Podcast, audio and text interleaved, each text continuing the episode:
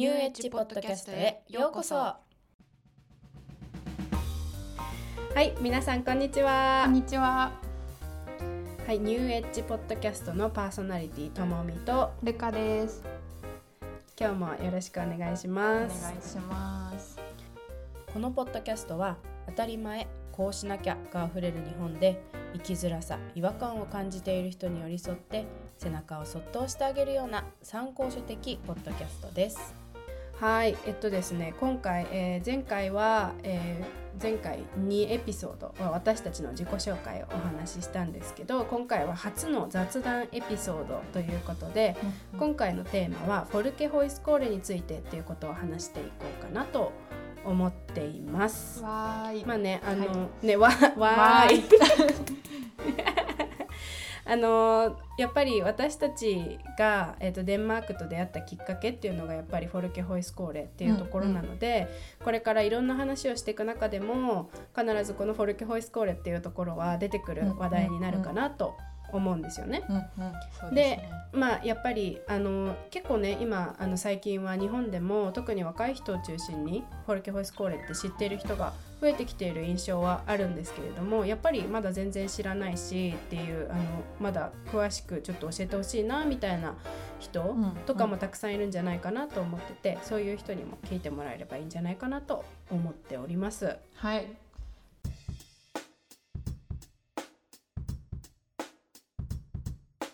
はいではそしたらですねもう早速、えー、と説明というかまず一番最初のところはフォルケホイスコーレっていうのは何なのかっていうところの説明をちょっとじゃあいろんなインフォメーションをざざっとお話ししてもらいたいと思っています。はいじゃあルカちゃんよろしくお願いします。はいえっ、とフォルケホイスコーレとはというところなんですけどあもちろんこの情報に当てはまらないところも少しずつあるかもしれないんですけど、まあ、大体のものがっていう風なこう目線で見てもらえればな聞いてもらえればなとは思うんですけど、えっと、北欧独自の教育機関で成績とか試験が一切ないっていうのが一つ大きな特徴としてありますと。で民主主義のための学校です。で全寮制であることがほとんどなんですね。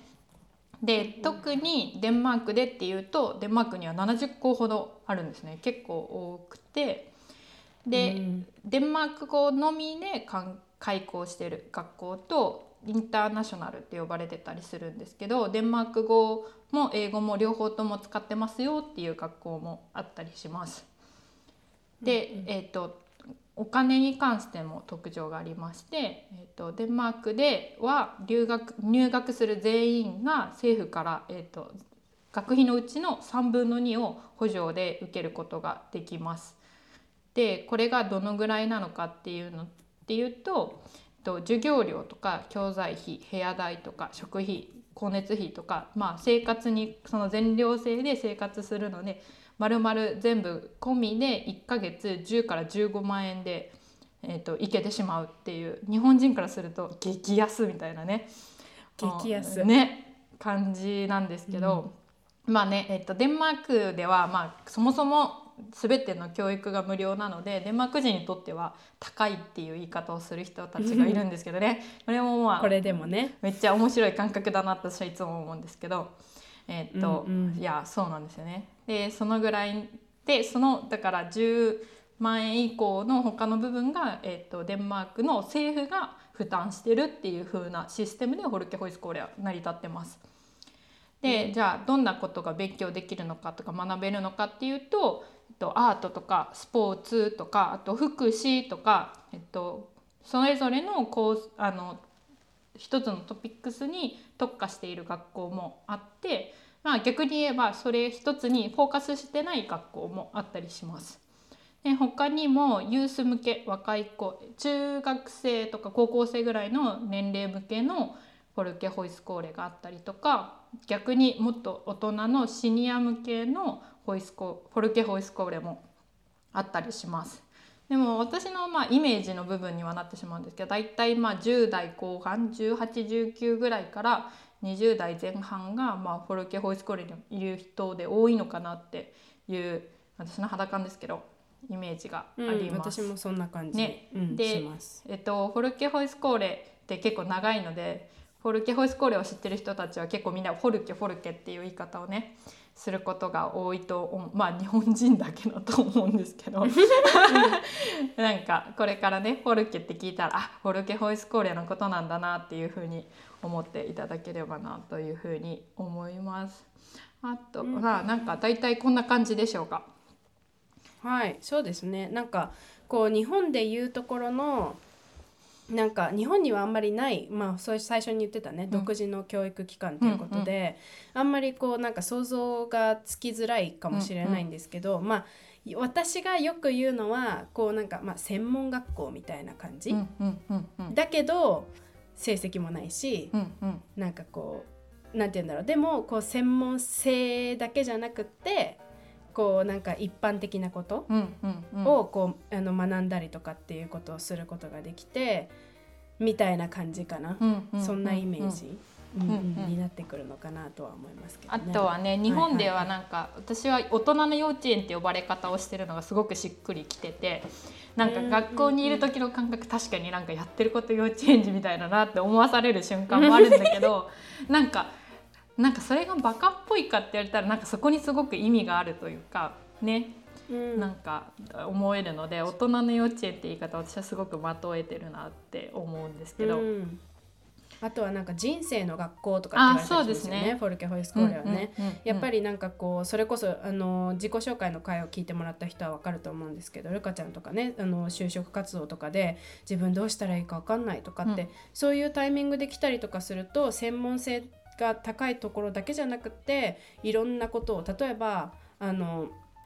体育系のフォルケホイスコーレでもニットの授業があったりうん絵描く授業があったりとか自分の好きなことだけじゃなくていろんなことに挑戦する期間を半年ないまあなんか3ヶ月から1年間ぐらい取ることができるからこそこう自分のこうなんか本当にやりたいことを見つけられるっていう意味での、なんかこ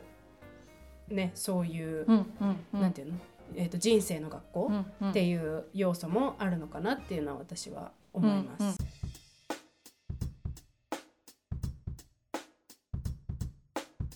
そしたらじゃあ次なんですけどそれぞれが私たち、えっと、がどんなフォルケホイスコーレに通っていたのかっていうところを少し話していきたいと思います。簡単にちょっと説明して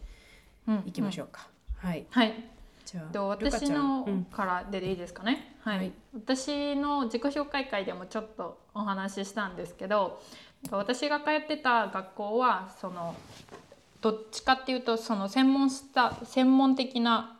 えー、と教科とか科目っていうのがないいろんなことをちょっとずつ取れる授業学校で、えー、とタイニーハウスって言って本当に家作るっていうのを木切ってみたいなあの釘を打ってみたいなことをやったりとかアートの授業とかあとは、えー、とセラミックって言って陶芸ですねみんなめっちゃ、うんもう超みんな熱中してたんですけど そうなんだ。授業取れたりとかあと結構楽しかったのは私は審議あの合唱のクラスもあってクワイア。はいはい。うんなんかねそんなこと本当まさに小学校ぶりですよね合唱なんか 間違いない。ね、でも結構それが楽しかったりとかあとデンマーク語の授業もあったんで、まあ、ほぼ覚えてないんですけど、一応デンマーク語授業も取ったりとか結構そう全然ね今話聞いてるとジャンルもバラバラに聞こえると思うんですけどああと私が取らなかったっていう意味でアウトドア系も結構いっぱいあって私はもう嫌だったんでキャンプとかしたくないとか思うタイプなんで 全部取らなかったんですけどその。ね、外出てあとパーマカルチャーとか土に触れるような。授業も結構ある学校でした。うーんなるほど。なともみさんはどんな学校に行ってました？はい、えっと、私の学校はですねな学校の名前はあのジムナスティック・ホイスコーレ・イ・オレロップという、あのデンマーク語の発音で言うとオレホップって言うんですけど あのまあカタカナへカタカナで言うとオレロップですね。うんうんそこは、えっと、体育系のジムナスティックって最初についてる通りこう体操系とか体を動かす系のフォルケホイスコーレになっていまして一応あの一応というか、えっと、じデンマークにはデンマーク体操っていうのが存在していて、うんうんで一応、えっと、そのデンマーク体操を作った人が作っったフォルケホイスコーレ多分そんな感じだった気がする。ごめんなさい間違ってた。あの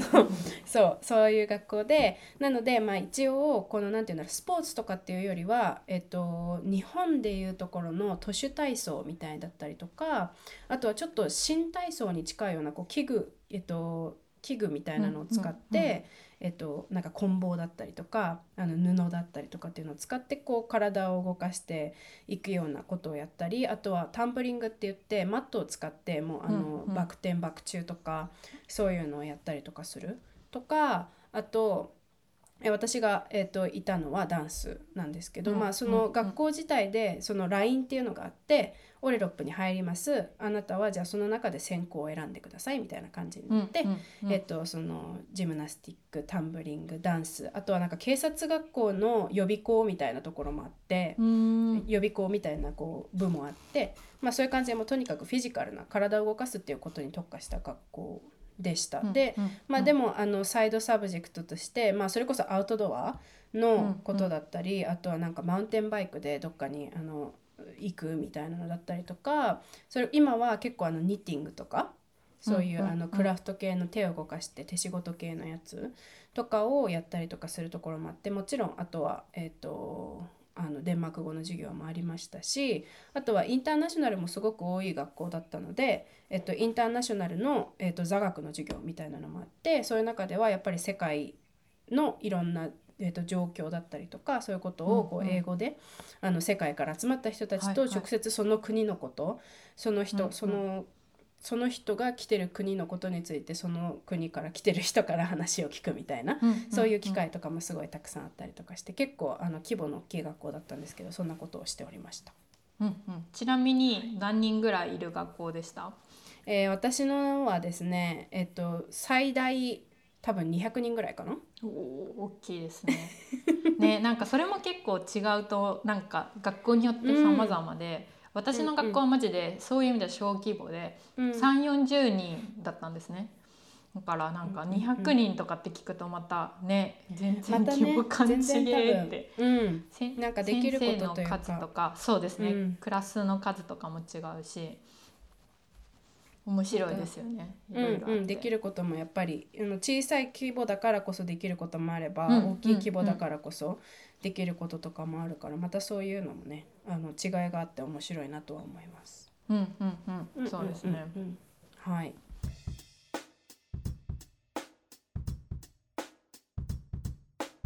次なんですけどこれどうやって聞いたら 私が聞きましたうんそしたら、えっと、次なんですけどフォルケホイスコーレ日本でもね今ちょっとずつ話題になってるなっていう話も最初に出てたと思うんですけどなんかこう実際行ってみて何がそんなにフォルケホイスコーレってすごいのかとかなんか他と違う特別なそうわざわざ、まあ、日本からもそうだし世界中からフォルケホイスコーレを体験しに来る人たちっていると思うんですけどなんでみんなわざわざ行きたいってなる場所なのかどこが特別なのかみたいなことを体験を通して感じたこととかあればなんか聞いてみたいなって思うんですけどどう思います？うんえー、何個かあります。うんうん、いろいろ、えー、聞きたいです。なんかフォルケホイスコーレのいいところはやっぱりなんかその勉強をしないところ、なんかいろんな意味で勉強をしないところ。机に向かってカリカリ勉強したりとかするんじゃないしテストがあるからそれのために一生懸命勉強するんじゃなくて自分の好きなところをやっぱりとことん追求できるしなんかあの英語を習得するっていう意味でもすごいそれってあの何て言うんだろういい環境だなって私はすごい思ってて、うんうん、っていうのもやっぱりその文法を学んだりとかするんじゃなくてやっぱり全寮制でみんなもう24時間365日みたいな感じで、あのがが英語に触れてる環境なので。やっぱりそういう生きた英語を学べるしなんか習得とかもやっぱり全然違うのかなって思うところがなんかフォルケのなんか留学行きたいって考えた時にフォルケを選んだら面白いなって思うところの、うん、なんか一つの面白いポイントなのかなっていうのも思ってて、だしプラスやっぱりその留学をした時に自国の人たちと,、えー、と触れ合う機会っていうのが得られるのはやっぱりフォルケホイスコーレは特別なのかなって、うん。特にやっぱり留学って考えた時に語学留学とかってなるとやっぱりその国から来た人じゃその国の人その国出身の人じゃない人たちとしか会わないみたいなやっぱ環境とかにもなるのかなって思ってて、そういうところと比べたりまたちょっとね大学とかだと違ってくると思うんですけどまあねそういうことを考えるとやっぱりそのデンマークっていう国のそこに住んでる人たちの文化とかを実際学べるしさらにそのインターナショナルの人たちが、えっと、いっぱいいる学校だったら本当に世界のいろんな文化をこう身をもって体験できたりとか、なんかやっぱりねその自分の当たり前だって思ってたことがその友達のその出身の国では全く正反対、うんいいことだったとか、うん悪いことだったとかそういうことがやっぱり日常的に発生するからもうなんかアハモーメントなんかもうみたいな「うん。うんえどういうこと?」うんみたいなのが毎日毎日こう体験できるからすごく刺激的つそれによってやっぱ辛いこともあるけど、でもすごく刺激的でこうなんか視野を広げるのにはなんかもうこれ以上ない素晴らしいところだと私は思うかな、うんそこが特別かなって、なんか言えばねキリがないんですけどね。まあまあ、うんうんうん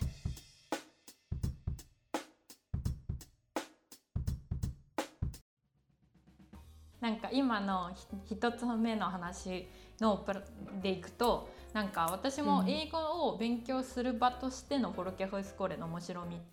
があるなっていうふうに思っててなんか普通英語勉強したいなら語学学校行けよみたいな英語圏の語学学校行けよって思いがちだけどなんか何が違うってなんかフォルケホイスコーレ面白いなと思ったの。私の学校にはアメリカ人とかイギリス人とか英語ネイティブの人もいて、でデンマーク人は結構みんな英語超ペラペラだから、えっとネイティブじゃないけどすごく英語ペラペラな人もいてで逆に英語がまだまだ全然できないけどっていう人たちもいてなんかいろんな英語に触れられるくきっかけがうん。なんかそこがこうごっちゃで同居してるっていう状況が語学学校に行くとやっぱり同じレベルの英語科の人でしかもみんながネイティブじゃないっていう状況かアメリカの学校大学とかに行っちゃえば周りが他全員ネイティブで私だけネイティブじゃないっていう状況はあるけどそれが全部混ざってる状況って意外と留学して得られないんじゃないかなっていうふうに思って、なんかそこがネイティブの英語も聞けるけどそうじゃない英語も聞けて自分より上手い英語の英語を喋る人もいれば自分よりも全然まだまだなって思う人もいてでも別にそれがなんか誰がいい誰が悪いじゃなくてただその英語の今その人のスキルの状態なだけでしかなくてそれでもコミュニケーションが取れるわけだし、うんなんかそこは英語力とはまた別でコミュニケーション能力っていう部分でしかなくて。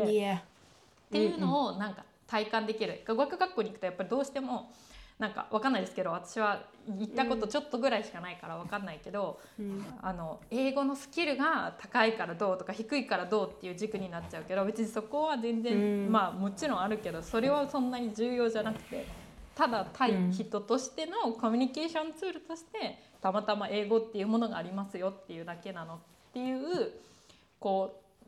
う距離感で英語をでも勉強できるじゃないですか。コミュニケーションツールとして英語をでも磨きたい、間違いそうじゃないとこの人とコミュニケーションが取れないから英語を勉強したいっていう、なんかこう順序であ英語とこう向き合えるのもすごくこうフォルケならではで面白いなっていう風うにん体感した時にすごく感じてました。うんうん。あとはまあうん。うんなんか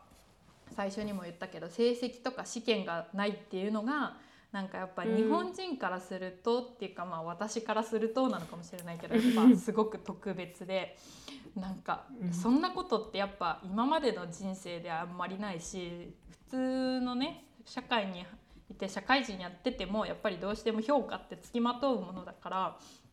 それがない状況でただ自分のこう知的好奇心とかやってみたいとかうん。楽しいだけのために勉強したりとか何かをやる機会って意外と人生でなくて、ないね。ね、そこをなんかまあ4ヶ月間なのかなんか1年なのかまあ時間の長さはそれぞれだけどこうどっぷりそれだけを週末の1時間だけとかじゃなくてそれが生活のメインになるっていうのが、なかなかこうない経験だしその上でなんか得られることってすごいとか考えること感じることをうん。体感できるっていうのがなんか私はフォルケホイスコーレすごい特別だなって思う部分かなって思いますね。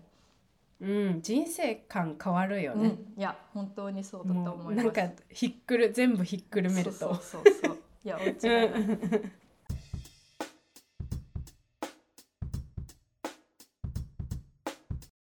特にこうホルケでこれ学んだなとかこれが一番こう気づきだったなって思うことあります？え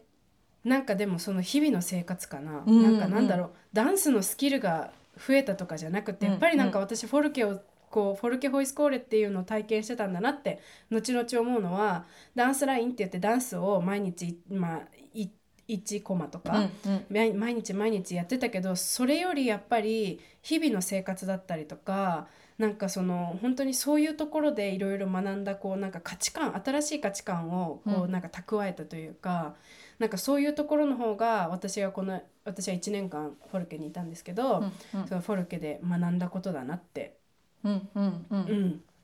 すごい思います。いやめっちゃわかります。うん、なんか人として成長したところっていうのがなんか、うん、なんか人生について学んだ。なんかすごい抽象的だけどでも本当に多分それだと思うんですよね。なんか私もそうでなんか人間関係っていうか人と人との距離感とか関係性みたいなのをめっちゃ考えなんかこんなにも人とずっと一緒にいなきゃいけない状況初めてだなって思っててねフォルケまあ学校にもよるけど大体ね2人部屋なことが多いですよねフォルケホイスコーレって。そうですね寮生活ね。そうそう。だから自分の部屋に戻ってまでもひまだ人がいるっていう状況、うん。なんかとことんずっと誰かがこう近くにいる。しかもまあ私の学校は30人40人しかいないから、うん。もっと狭くてなんかみんながこう密に関わり合う状況だったからこそこう誰かと人と人の距離感をどう保っていけばいいかとか人と接するとか友達との距離感みたいなのって何なんだろうみたいなのをめちゃめちゃ考えてなんかそれでねそれこそ泣いたりとか辛いよって思うこともいっぱいあったけどなんかうん。今ねともみさんがおっしゃってくださったようにマジで。で人間として成長できたなって思える感覚は本当にあるなって思います。うん。ねなんかいい予感。なんかまいっぱい学んでるけど時間があるっていう。あそうそうそうそうなんかね。そう。だからなんかすごい余暇を楽しみつつもなんか結構なんか波乱万丈な時間でもありそれが同時に。うん。うん。なんかやっぱりすごいなんか好きなことも追求できるしそうじゃないこと新しいことも体験できるしなんかやっぱとことん自分と向き合える時間っていうのがフォルケうんうんなのかないろんな意味でねそれは好きなこと嫌いなこともそうだし自分とは何なのか幸せとは何なのか、人生とは何なのかみたいなね、それがフォルケホイスコールなのかなというのが私が思ってでもることですけどいいまとめですねなんかそうですねなんか自分と向き合う時間をそうですね作り出してくれる空間っていう感じはしますよね。本当そうですね、うんうんうんうんはい。こんな感じですかね。なんかねそんな感じでしょうか。フォルケの説明するのいつもすごいなんて説明したら伝わるなんか一言でやっぱり説明しきれないなって思うし、うんうんうんなんでなんか特になんで難しいかなって考えたら日本にやっぱそういう価値観とか概念のものがないからっていうのがすごい大きいなっていつも思うんですけどね。うん。なんかねちょっと伝わるといいですうんよね、うんねそれでまたなんか あのこうもっとこういうねフォルケの中でもこういうこと聞きたいとか、はいはい。なんかね実際のもうもっと細かいなんかねあのスケジュールはどうだったのとかっていうのもね、うんうんもしあったら確かに。そういう会あのまもあった連絡してもらえね。ればね。うん。うんうん。そうすればあのまたいろいろね私たちの経験うんうん。はお話しできるので、うんうん。ねそういうところももし何かあればご連絡いただければとはい思います。はい。以上でしょうか？はい以上ですね、はい。そうですね。まあ今言ったんですけど、まあ、何かあったりとか感想だったりとか、うんうん。そういう質問だったりとかえっ、となんか、えーこういうのやりやってほしいなみたいなことがあったら、えー私たちのインスタグラムの DM か、うんうん。えーこのポッドキャストのメールアドレスに、えーご連絡いただければなと思っています、はい。そちらは全部概要欄に書いてあるのでそちらチェックしてみてください、はいでは以上でしょうか。はい。はい、ではタックフォイデビシースお聞きいただきありがとうございました。このポッドキャストは当たり前こうしなきゃがあふれる日本で生きづらさ違和感を感じている人に寄り添って背中をそっと押してあげるような参考書的ポッドキャストです。来週もお楽しみに